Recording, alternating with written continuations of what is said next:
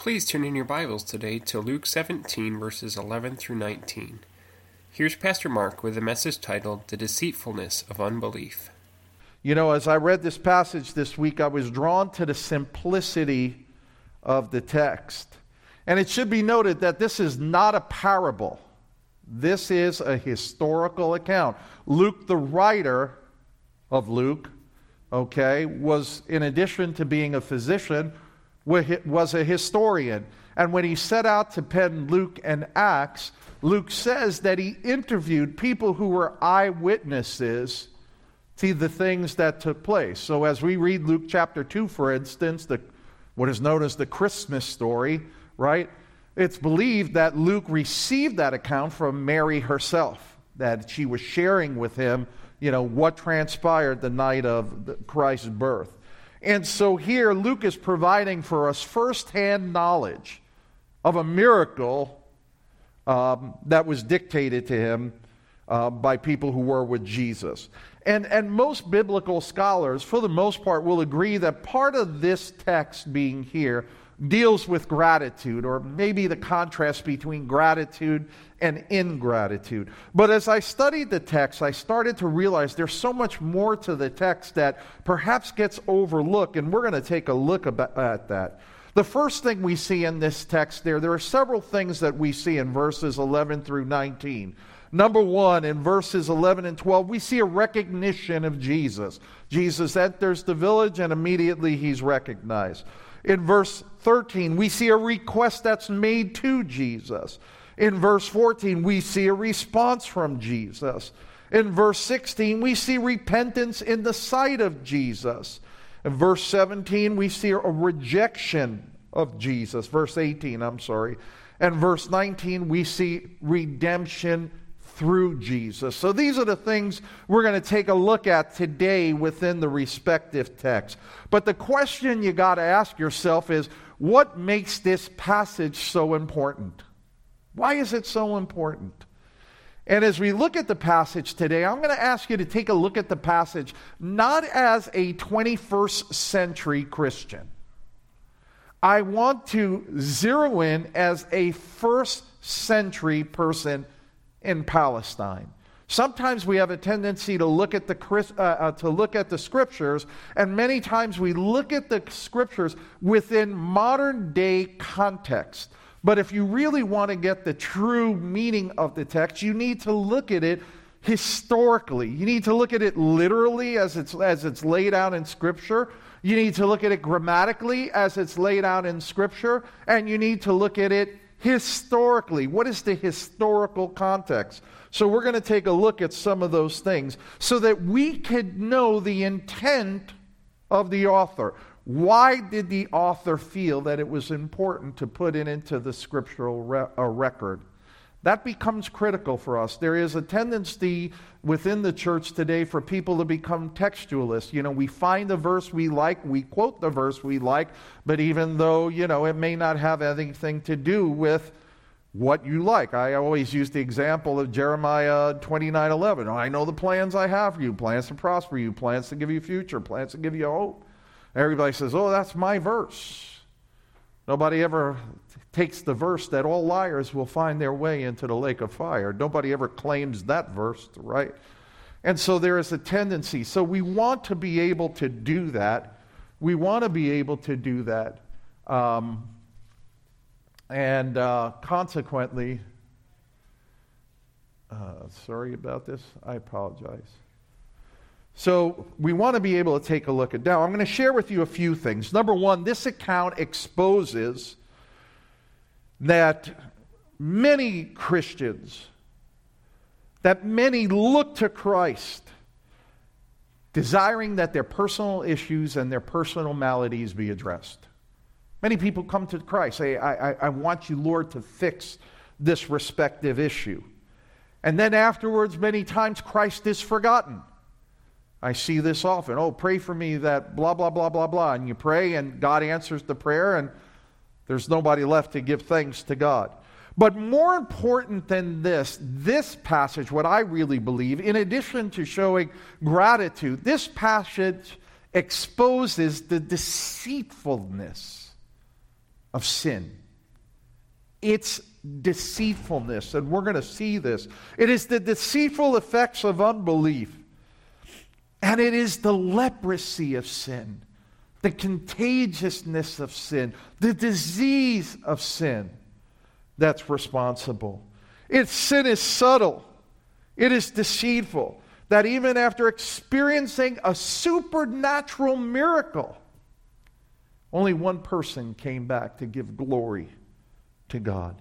Yes, this passage is about unbelief, and it is also contrasted by what true saving faith in Christ looks like. And so we want to jump into the text. We want to take a look at the text. We want to see from the text the believer, the one who has been born again in Christ, is that person that when touched by Christ's amazing grace is left forever changed. So let's jump into the text. Let's take a look at the text and let's begin at verse 19, a recognition of Jesus. Verse, uh, I'm sorry, verse 11. And it came about that while he was walking on the way to Jerusalem, that he was passing between Samaria and Galilee. Jesus is traveling through Samaria and Galilee in an area that is known as Perea. And it's in Perea where a lot of the ministry of Luke takes place in that area. Now, when Jews traveled in that region, they were very, very, very careful, diligent to avoid Samaria. Samaritans were despised by Jews.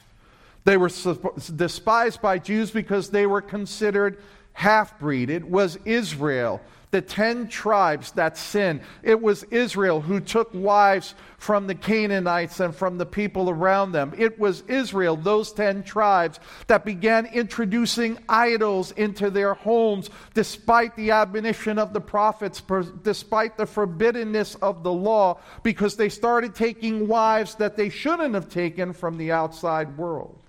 And consequently, what they had were multiple generations that were born underneath this, that were integrating pagan worship with the worship of Yahweh. As a matter of fact, in Jeremiah 23 13, the prophet says this Moreover, among the prophets of Samaria, I saw an offensive thing. They prophesied by Baal and led my people astray. This is a terrible sin that started happening.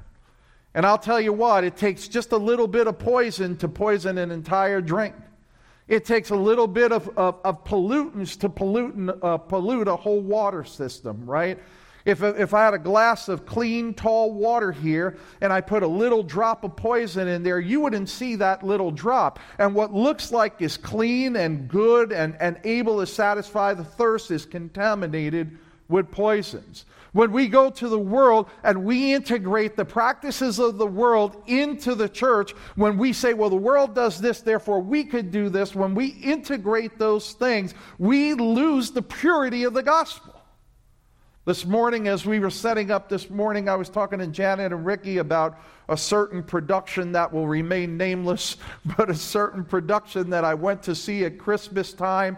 And I went with a bunch of other people. And as we walked out, you know, they said, What did you think? What did you think? Wasn't it great? Wasn't it great? And me, in my very unique way, said it was an abomination. I said the gospel that was presented there wasn't even the gospel. It just had a sprinkling of the gospel. It used gospel terminology, but it used it in a wrong way. And consequently, they integrated the culture and they integrated the tradition and they integrated the festivities from the world, sprinkled a little bit of gospel on it, and called it Christian. Israel did that if you read your Old Testament from Genesis on. What has always been the problem? It's been the pollutants from the outside the world that has come. We see this in John chapter 4. Remember when Jesus had the accountant with the what? The Samaritan woman. Jesus at this time was in Samaria. And remember, he's sharing the gospel with her. And she, she says, Sir, I perceive you might be a prophet. That was a pretty good call, right? He said, Hey, you know, go get your husband. Uh, I don't have a husband. Jesus says, You're absolutely right. You've had five husbands, and the guy you're living with's not your husband. And she goes, Sir, I perceive you're a prophet. And Jesus said, Sharp. But remember, he, she says to him this Our fathers worship in this mountain, Mount Gerizim. Our fathers, who are the fathers? The Samaritan fathers, the ones that had integrated, the ones that left Israel and integrated. Those are the fathers she's referring to. Our fathers worshiped in this mountain, she says. But you people, who are the you people? You Jewish people, you people say that in Jerusalem is the place they ought to worship. Now, I'm pointing this out because I want you to get the first century context. You have two tribes, two people. One of the ones that the Israelites that are called of God, the Jews, and the other ones that are the Samaritans. And they don't like each other. We see other stories of this. The Good Samaritan. What was the Good Samaritan? Well, the priest walked by him, the Levite walked by him. Who helped the man who was beat up in the ditch? It was the Samaritan, the one who was despised. And so we see that number one, there's a recognition of Jesus. Jesus is going through this region. He enters the village. Now he's met by 10 lepers. And I want you to get this. This is pretty significant to the text. Leprosy in the scripture is always representative of sin. Why? Because leprosy is a hideous disease. It eats away at the flesh from the inside out, eating away the nerves. There are accounts of people with leprosy whose feet fall off in the middle of the night and they do not feel it because all the necrosis, all the dead skin, everything that, in, that is inside this disease eats away at the flesh until it wastes away. Now, could you imagine? This is in the 21st century, but in first century Palestine, and according to the law, people with leprosy had to be outside the camp, outside the gate. They couldn't commingle. The other thing that's really important about leprosy is it was thought that you received this disease because of some sin that you had done. So the thought process is if you were smitten with leprosy, it's because God is judging you in that moment for some type of sin that you had done. In fact, all sickness back then was thought that way. Remember when Jesus healed the blind, man?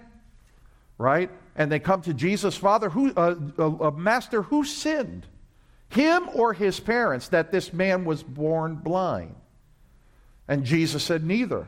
This man was born blind so that you'd see the glory of the Lord revealed. Now, under the law and leprosy, people who had leprosy were required to stay a hundred paces away from anybody who was not smitten with the disease.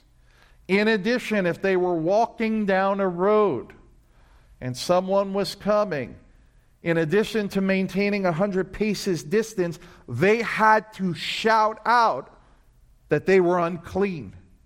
So they would have to yell that they're unclean, they're unclean, to warn the people not to come any further. Could you imagine the stigma of this disease?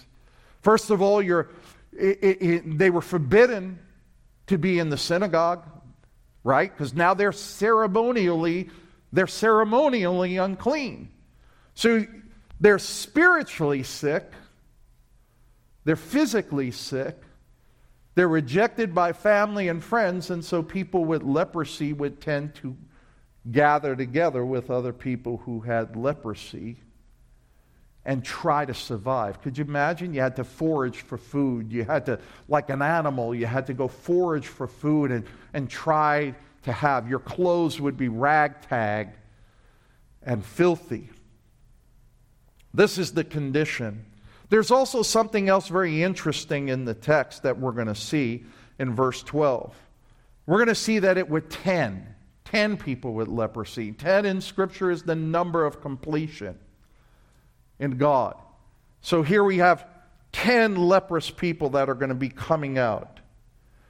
But yet it is here, verse 11, as he's passing through, and in verse 12, as we see that there is a recognition of Jesus. Now, just think about this Jesus' reputation literally had preceded himself right? Because he's not in Jerusalem and he's not in Judea. He's in, in the region of uh, uh, Perea.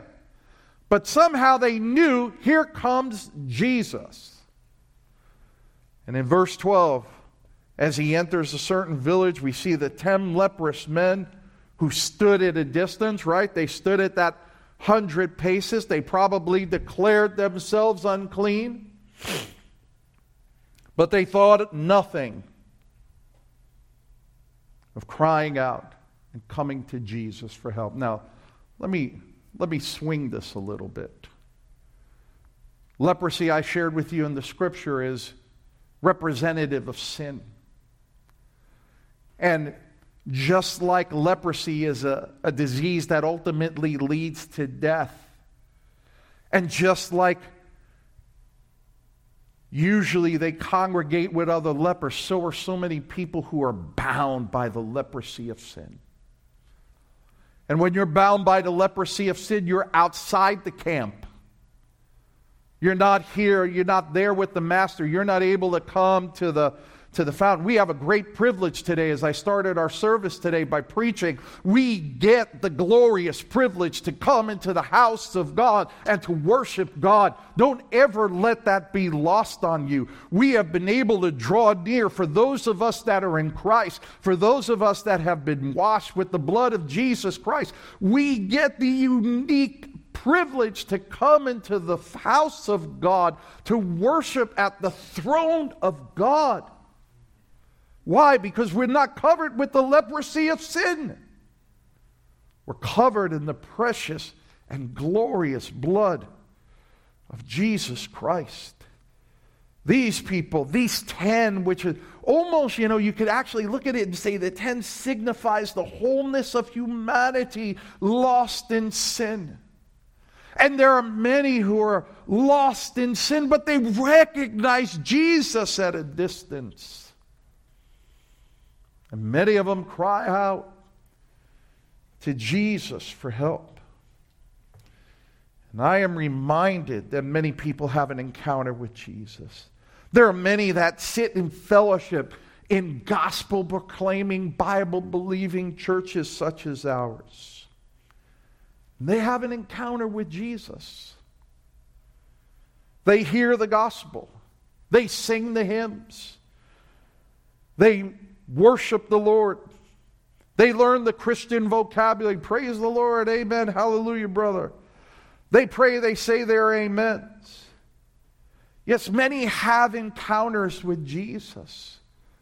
But I'm going to share something because I believe this is where the passage takes us. There is a deceitfulness to unbelief. There is a deceitfulness in thinking those things in and of themselves are sufficient. Listen, our Lord addressed this in Matthew chapter 7, verses 21 and 22, where the Lord says, Not everyone who says to me, Lord, Lord, will enter the kingdom of heaven, but he who does the will of my Father who is in heaven. Many will say to me on that day, Lord, Lord, did we not prophesy in your name? Did we not cast out demons in your name? Did we not perform many miracles? And the horrible response from the Lord is, Depart from me, you who practice lawlessness, for I never knew you. Yes, many people will have an encounter with Jesus on earth. Many can derive a sense of bless- blessing from Jesus, feel so good after they've been with Jesus, but eventually they're going to have to give an account. I pray all the time, Lord, you know, one of the things that haunt me, and I think haunts any man who's a preacher of the gospel, is Lord, how many people have I preached to that have not bowed the knee to Christ, that are deluded, that are under a false belief that they're right with God when in actuality they're not? Here we're going to see how this is possible. Take a look at verse 13. So, verse 11 and 12, there's a recognition of Jesus. Verse 13, there's a request of Jesus. Verse 13 reads, And they raised their voices, saying, Jesus, Master, have mercy on us. These men were not only physically sick from the disease, but they were also considered ceremonially unclean. And they make a profound request of Jesus Have mercy on us. They cry out to him. Now, in the area of leprosy, it should be noted that one of the first areas they say that begins to change is your voice. Your voice gets weaker with leprosy. So they must have mustered every amount of energy because the scripture says they raised their voice. This was it. This was their shot. The healer was here. They raised their voice. Master, have mercy upon us. And here they recognize Jesus. And I'll tell you, that's very much like the people who are sick with sin, who have heard the proper proclamation of the gospel, who have heard that there's forgiveness and mercy in Christ, who cry out many times, Father, forgive me. Father, have mercy on me. I tell people all the time, they say, Well, what do I got to do to be saved? I said, You want to know simple? A simple truth here? Cry out to God for mercy. Father, have mercy on me, a sinner. Have mercy on me, Father. I sit under your judgment. Father, have mercy on me. I've rebelled against you. Father, have mercy on me. Father, forgive me. Father, and cleanse me. I love Todd's testimony, very similar to my testimony in that we were both raised in Christian homes. We both thought we were good. We both thought we had it all together. Everybody else was messed up, but we were right with God until God gives us the crisis of the encounter. Have you been there? Have you had the crisis of the encounter? When it's you and God one on one? When the Spirit of God reveals the wickedness and the sinfulness of your heart, when you're taken back by what you see, and all you could gasp and realize that you are sinful before a holy and righteous God, and all you can do is cry out and say, Lord, have mercy on me. Have mercy on me. The church needs today what most people who identify themselves as Christians need today is to come into that crisis of an encounter with God and to see themselves as God sees us. And in verse 13, they have a request of Jesus Jesus, Master, have mercy on us have mercy. Look at verses 14 and 15. We see a response, a very unique response from Jesus. Verse 14 And when he saw them, he said to them, Go and show yourselves to the priest. And it came about that as they were going, they were cleansed. Now, one of them, when he had saw that he had been healed, turned back glorifying God with a loud voice. Now, minimally, they're at a 100 paces from Jesus. Master, have mercy on us. You would have thought Jesus would have said, Be healed. That's not what Jesus said, right? Go show yourselves to the priest. What, what an odd, what an odd statement. Go show yourselves to the priest. Jesus does this because the law required that a priest certify those who were healed from leprosy. The law required that. But there's a problem. Nobody was being healed of anything. since Jesus came, uh, before Jesus came. Those priests weren't certifying that anyone was healed of leprosy. But Christ came not to abolish the law, but Christ came to fulfill the law. And so, could you imagine as these men, as they're walking and they go to the priest? I, I, just wonder what went through their head. Have mercy on us. I'm sure tears filled their eyes. Have mercy on us. Have mercy on us. And the Lord said, Go show yourself to the priest. He didn't say, Go show yourself to the priest, and on the way you're going, you're going to be healed. He said, Just go show yourself to the priest. And we know through the scripture text that they turn around and they're heading there. They're heading there.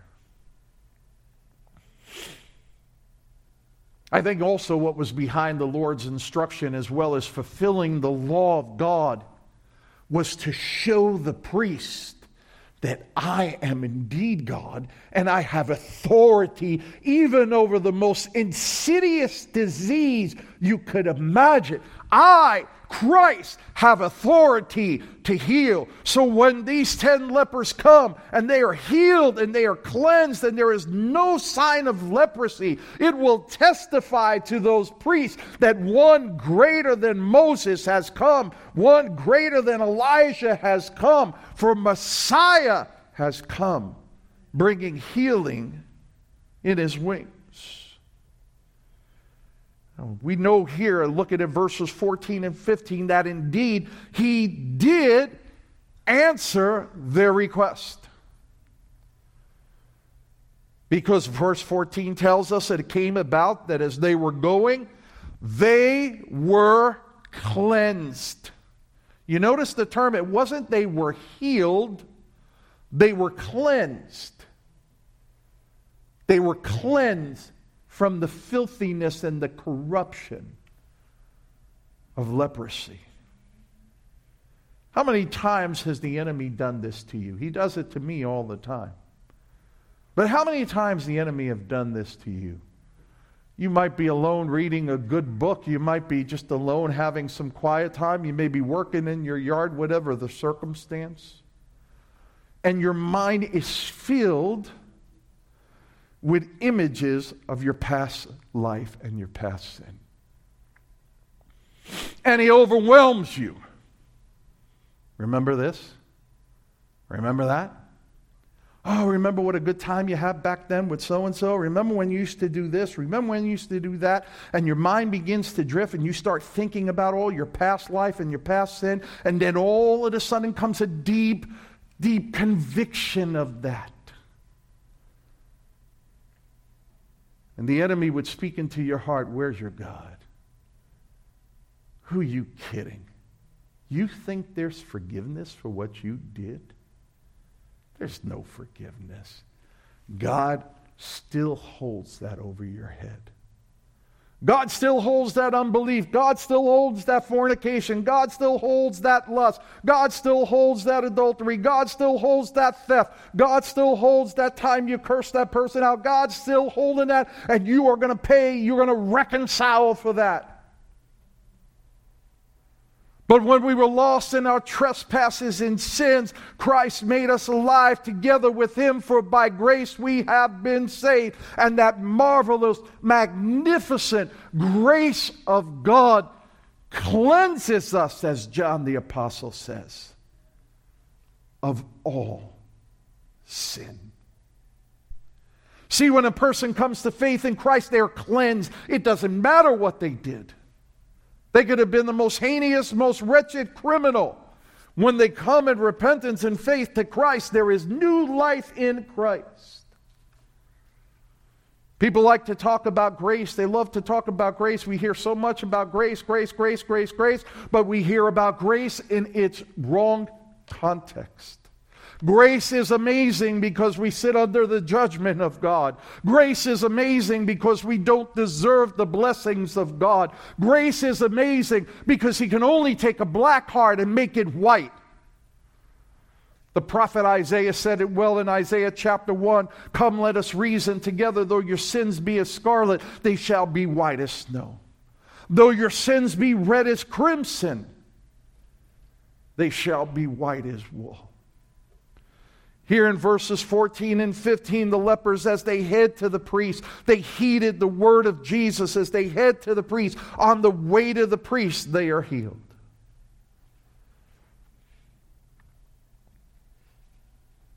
And Christ, in his magnificent mercy, responds to their request.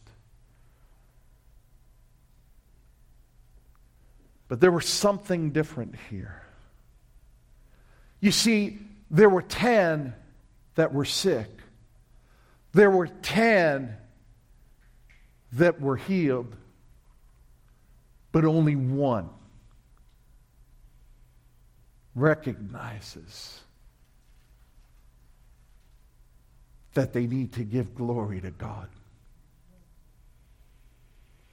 Many come into the church, the scripture tells us, and they taste of the goodness of the gospel and the pleasure of the Lord.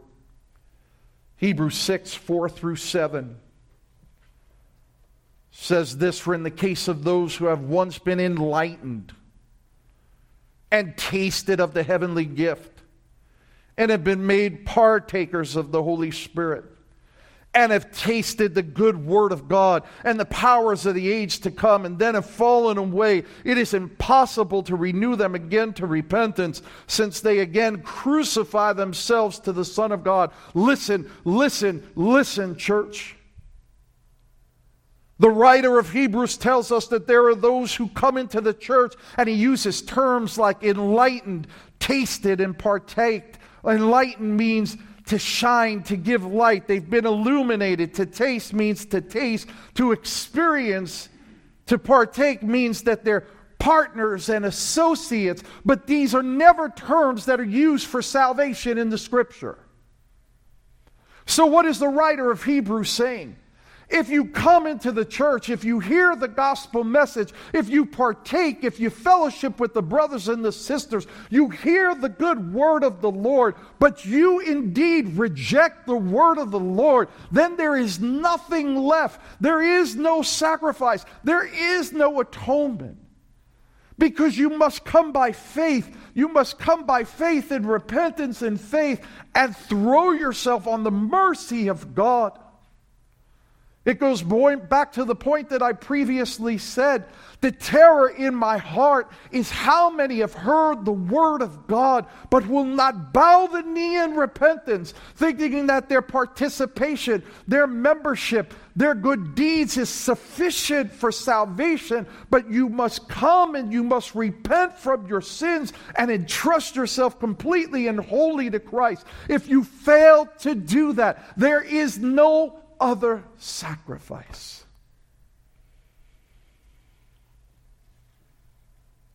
These folks, these 10 lepers, they experience the goodness of God, don't they? Hey, they're on their way to show the priest and they're cleansed of leprosy. They experience God's common grace, friendship with the church, perhaps they, you know, perhaps people in the church participate in various ministries, do good deeds. They are benefactors. They are benefactors of the gospel. But if they are not born again, this is wood, hay, and stubble. Listen, a prime example was Judas. Did you know that Judas healed the sick? Did you know that Judas cast out devils? Did you know that Judas preached the gospel? Did you know on that last Passover night, as Jesus said, one of them shall betray you, that the other apostles, none of them were thinking, it's Judas for sure. That guy's a dirtbag. That wasn't happening. They're all, is it me, Lord? Is it me, Lord? Is it me, Lord? Judas did many good deeds. Judas spent three and a half of his years, he gave it all up and he followed Christ. He preached the gospel. Judas was a zealot. So I bet you when he preached the gospel, he preached the gospel. And yet, Judas, of him, Jesus said, Did I not choose 12? One of you is a devil. Oh, there is this deceitfulness to unbelief that comes. The deceitfulness to unbelief that happens is, oh, because I do such good work. Oh, I'm such a good guy. I've been, I've followed the Lord in Christian baptism. I go to church eight days a week. I do this. I pray 400 hours a day. There is a deceitfulness to unbelief. And that deceitfulness is, you're always good in and of yourself. Being healed, participating in certain activities in the church, being a member of a church, having had a Christian baptism. Listen, that's not signs of true repentance. But rather, those who come back and fall at the feet of the Savior, who repent of their sins, who entrust themselves completely and wholly to Christ.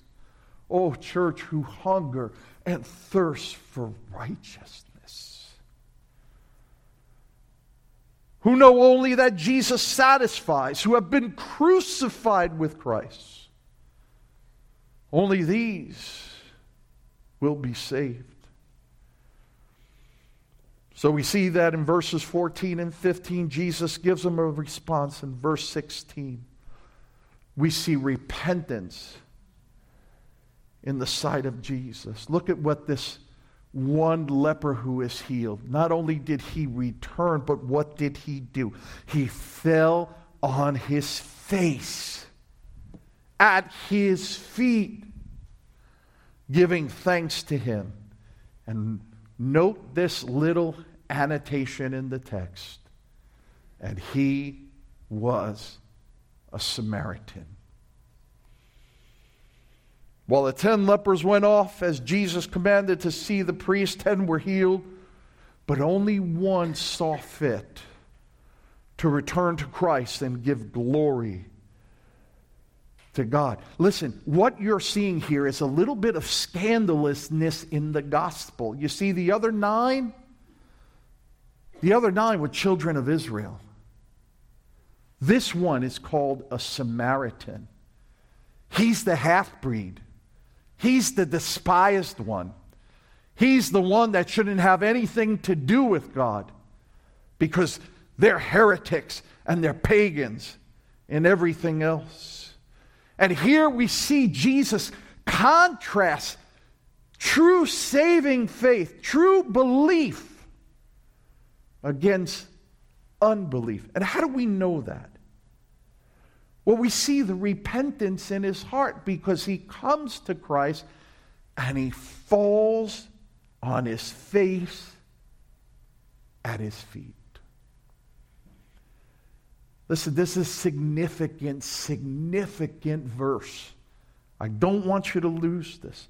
This is significant verse for anyone who claims that Jesus is not God. This is the humblest form of worship when you fall at the feet. No one in first century Palestine would worship anyone or anything in this manner other than God. It would have been considered blasphemy. And notice that Jesus, notice this, notice that Jesus does not rebuke him, he does not reprove him for doing so. Here we see the repentant sinner. This is you and me. If you've ever had that encounter with God, if you ever had that encounter with Jesus, when it hits you, when you get to that place and you go, Father, I repent, I'm dust, and you and you fall at the feet. We see this elsewhere in Scripture. You don't have to turn there, but in John 11 32, Mary, when Jesus shows up after Lazarus dies, Scripture records Mary falls at Jesus' feet when Jesus shows up.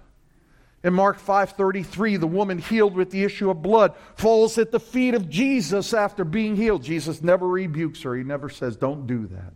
But yet we see in Acts 10:25 when Peter shows up and the Holy Spirit falls at Cornelius' house, Cornelius falls at the feet of Peter and what does Peter do? "Hey, get up, brother.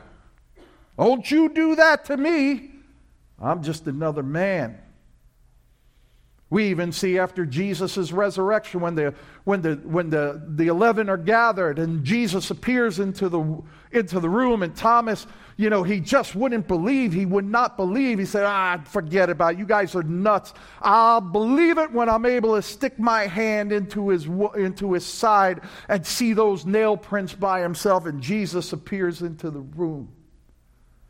And he says, hey, go ahead. You want to stick your hand in my side? Go ahead. Go ahead. Touch the nail scars. What does Thomas do? The Bible says he falls at his feet and he says, My Lord and my God.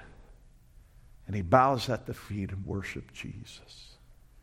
Only God receives that kind of worship. This is recorded in the Holy Record because this Samaritan, this cast off. Not only was he leprous, but this man was also a cast off from Israel. This cast off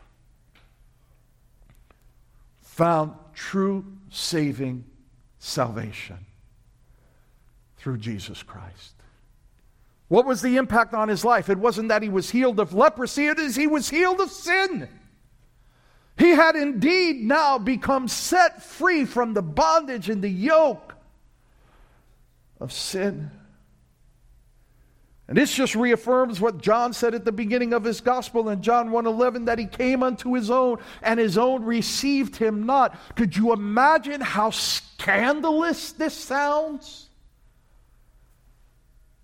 to a Jewish person in the first century? Lord, a Samaritan is saved, but the Israelites are not? How could that be? despite the healing, despite the mercy to his very own. They were satisfied with their healing. The other nine were satisfied with their healing. That's it. I asked you to heal me. Heal me. Okay, it's good. I'm going to keep on going on my merry way. I say this time and time and time again. One of the problems in the church is people want the blessings of God, but they don't want God. Father, heal me. Father, I want the fullness of the Holy Spirit. Father, do this, do that, do the other thing. Oh, Lord, I need this new promotion. I need this, I need that. My bank account. Lord, oh boy. And you know what's a sad thing? A sad thing is we hear in the church, oh, God's really blessed you, boy. He got you, you got that bigger house. Oh, God really blessed you. He really gave you that uh, promotion you were looking for. God really blessed you. And what do people come? They keep coming and say, I want more, I want more, I want more. That's why on a Wednesday night prayer meeting, we have some ground rules. And the ground rules are hey, leave your requests for yourself at home. God knows them. We're here to do a few things worship God, praise God, intercede for the church, and pray for repentance. Four things. That's it.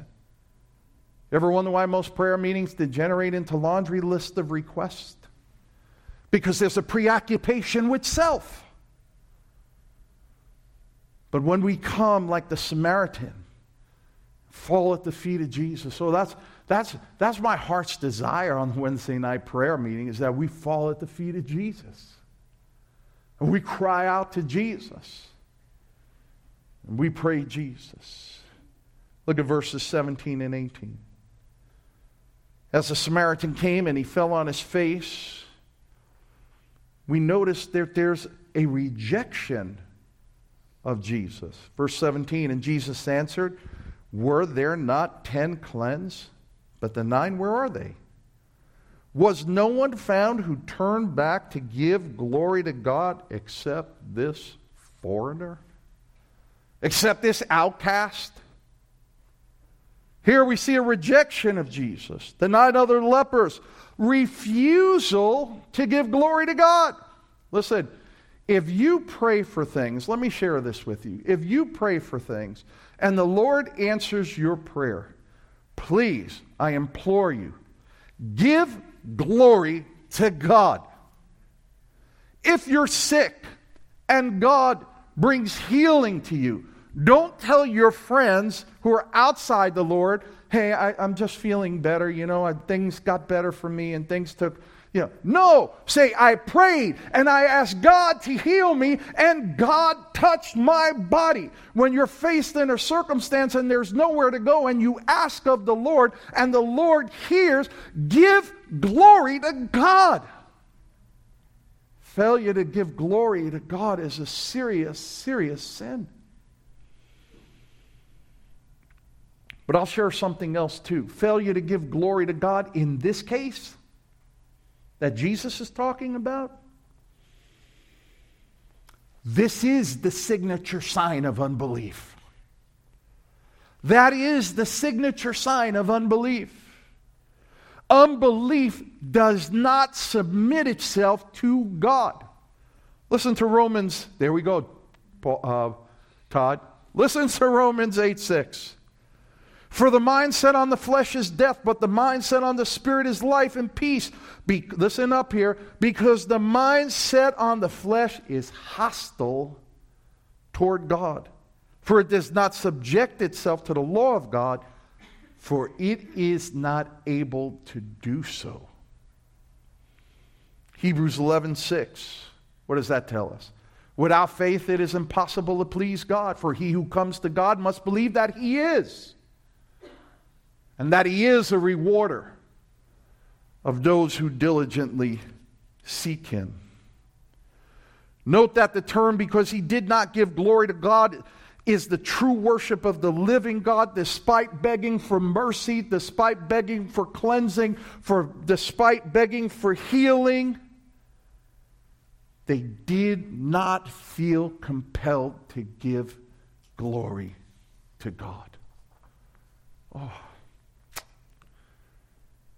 They rejected Jesus. Isn't that incredible?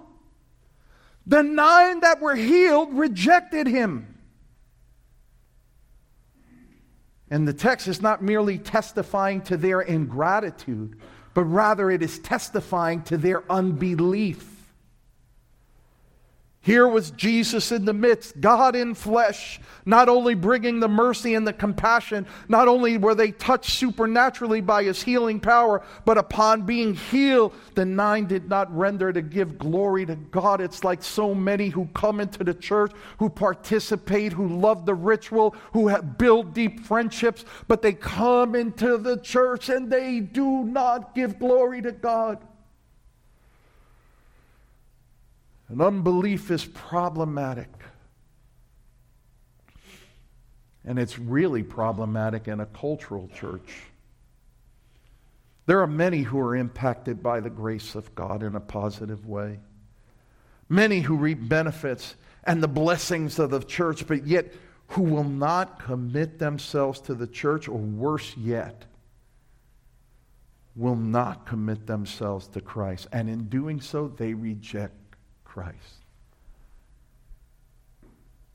But praise God, the story doesn't end here.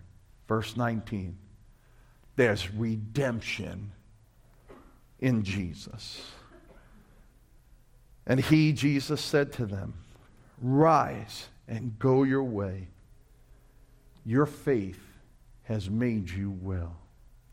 We see in this account how scandalous the gospel that Jesus preached was that upon this great supernatural miracle, it is only a Samaritan, only a foreigner, only a half breed, only a despised person from a despised people that goes back and gives glory to God. Yet this despised Samaritan, upon healing, immediately returns to worship at the feet of Christ. And listen, that's true of any of us who have come to faith in Christ. What do you think? You were favored by God? I don't know any messianic Christians in our church. We're all pagan Gentiles. Many of us descendant of the Roman Empire. We were cast off we were lost in our trespasses and sins. But praise God that Christ made us alive together with Him. And when we get to that place, oh my goodness, the glory of falling at the feet of Jesus. You know, one of the things I look forward to in death, to be honest, Barbara gets mad. She says I talk way too much about death. Thank God she's in nursery. But you know what I look forward to in death? Honestly, fallen at the feet of Jesus. Fallen at the feet of Jesus. I don't think that I have the vocabulary nor the mental ability to give God the glory that He deserves. And I think of how often I fail at that. How just the average person down the street could just annoy me. I look at that clown over there. But oh, the glory of one day for those that are in Christ to come to that place where we shall see him as he is, and we will fall at his feet in worship, a worship that is pure, unadulterated, uncorrupted by sin, uncorrupted by the flesh, we will fall at his feet. And I don't know, they got to have some jaws of life in heaven because somebody's got to pry me off of the feet of Jesus when I see him.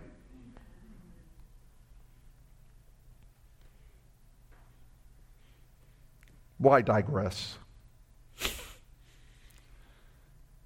Notice what Jesus says to him. He says, Rise and go your way. Your faith has made you well. Now, I'm going to show you through the text, I'm going to show you through the text that what Jesus was talking about was not, hey, your faith, your positive thinking, you, you believed, you know, the positive thinking made you healed.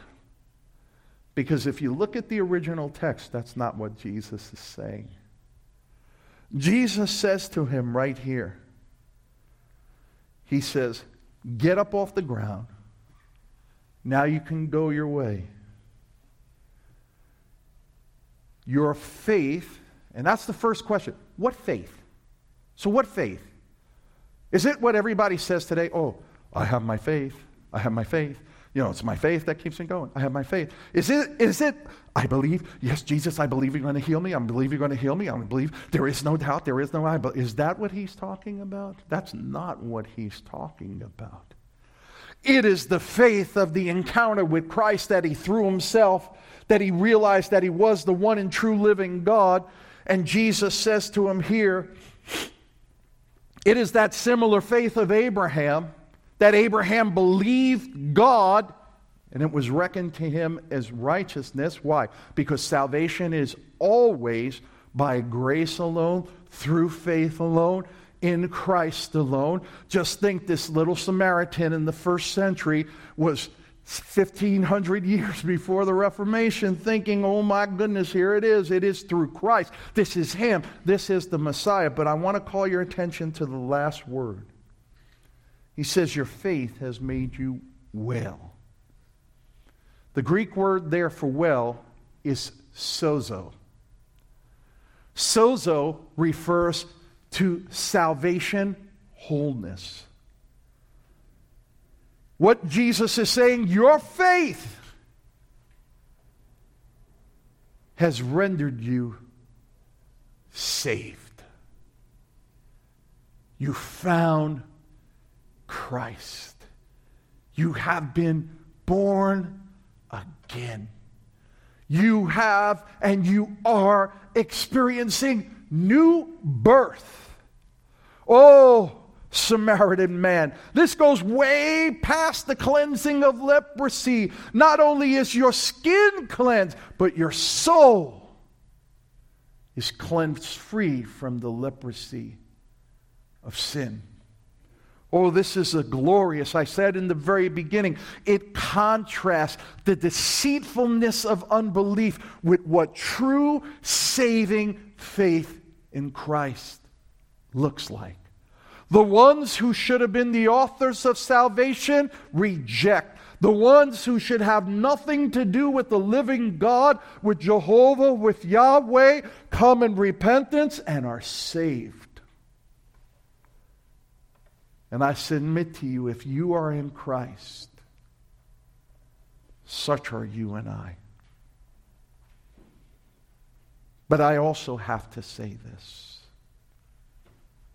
if the context of your relationship with God is in what you do and how you do it and it is devoid of redemption and it is re- void of repentance. And let me share something else. If you are not compelled to give glory to God with your life, if you are not compelled and not hungering and thirsting after God, without faith it is impossible to please Him. For he who comes to God, as the writer of Hebrews 11 6 says, must believe that He is, and He is a rewarder of those who diligently seek Him. Do you seek after Him? Do you desire Him? Do you love Him? On your death, are you waiting to fall at the feet of Jesus? Are you looking for the streets of gold and I got a mansion above the hilltop? Church, this is zero hour now. I don't know if we get this. This is zero hour. I said it last week, I'll say it again. The days of darkness are upon us. Daniel 11:32 says it is the people who know their God who will display strength and do mighty mighty exploits.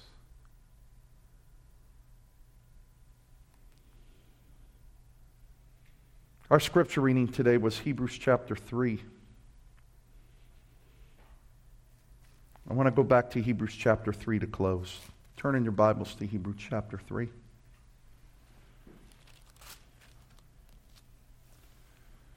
In Hebrews chapter 3, the writer of Hebrews is talking about how Christ is superior to Moses and talks about the great exodus of Israel from Egypt.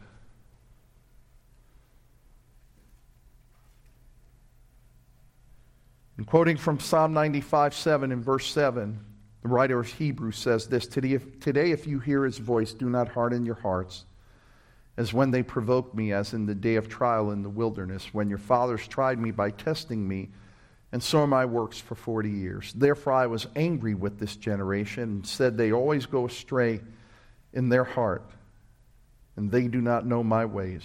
As I swore in my wrath, they shall not enter my rest. Rest is a term for salvation in the Old Testament. What was God saying? I swore in my wrath, this people who rejected me would not enter my salvation. It's estimated that there were about one and a half million to as many as three million Jews who left Egypt. And that entire generation died in the wilderness.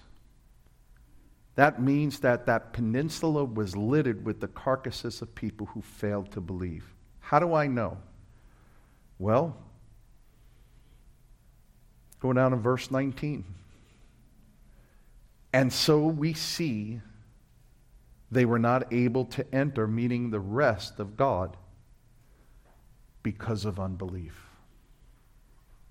Wait, weren't these the same people that when they saw the Egyptian army being uh, drowned in the Red Sea that they sang, Oh, the horse and the rider cast into the sea. God has done many wonders. Did they not see the manna fall from heaven? Did they not see water flow from the rock? Didn't they see quails when they wanted meat? When they asked God for the snake to stop biting them and the infection of snakes, did they not look at the pole and all who looked at the pole, the snakes didn't bite did they not see the miracles and participate in the miracles of God? And yet we see they died in the wilderness, they died in their sin. May no one who hears this message I don't care if you've been a church member for 50 years. If you've not come to that place of repentance and faith in Christ, please, please, please, I beg you, the scripture begs you, today, if you hear his voice, do not harden your hearts enter in. Christ. Turn from your sin turn to Him and be saved. Let's bow our heads in a word of prayer. Father, as we come to you this morning, Lord, and we're about to prepare our hearts to partake at the Lord's table. Father, may there not be one, not one here who would turn their hearts from believing in the eternal God and the only Savior, Jesus Christ. Your word is very, very clear that all who come to you, you will not despise. It doesn't matter what our past was, Lord. It doesn't matter the volume of sin we had committed. All that matters, Lord, is that we turn to you in repentance and faith. For Father, 1 John 1 7 tells us, if we walk in the light as he is in the light, we have fellowship with one another, and the blood of Jesus Christ cleanses us from all sin. Believe on the Lord Jesus Christ, and thou shalt be saved. Father, we thank you in Jesus' name. Amen.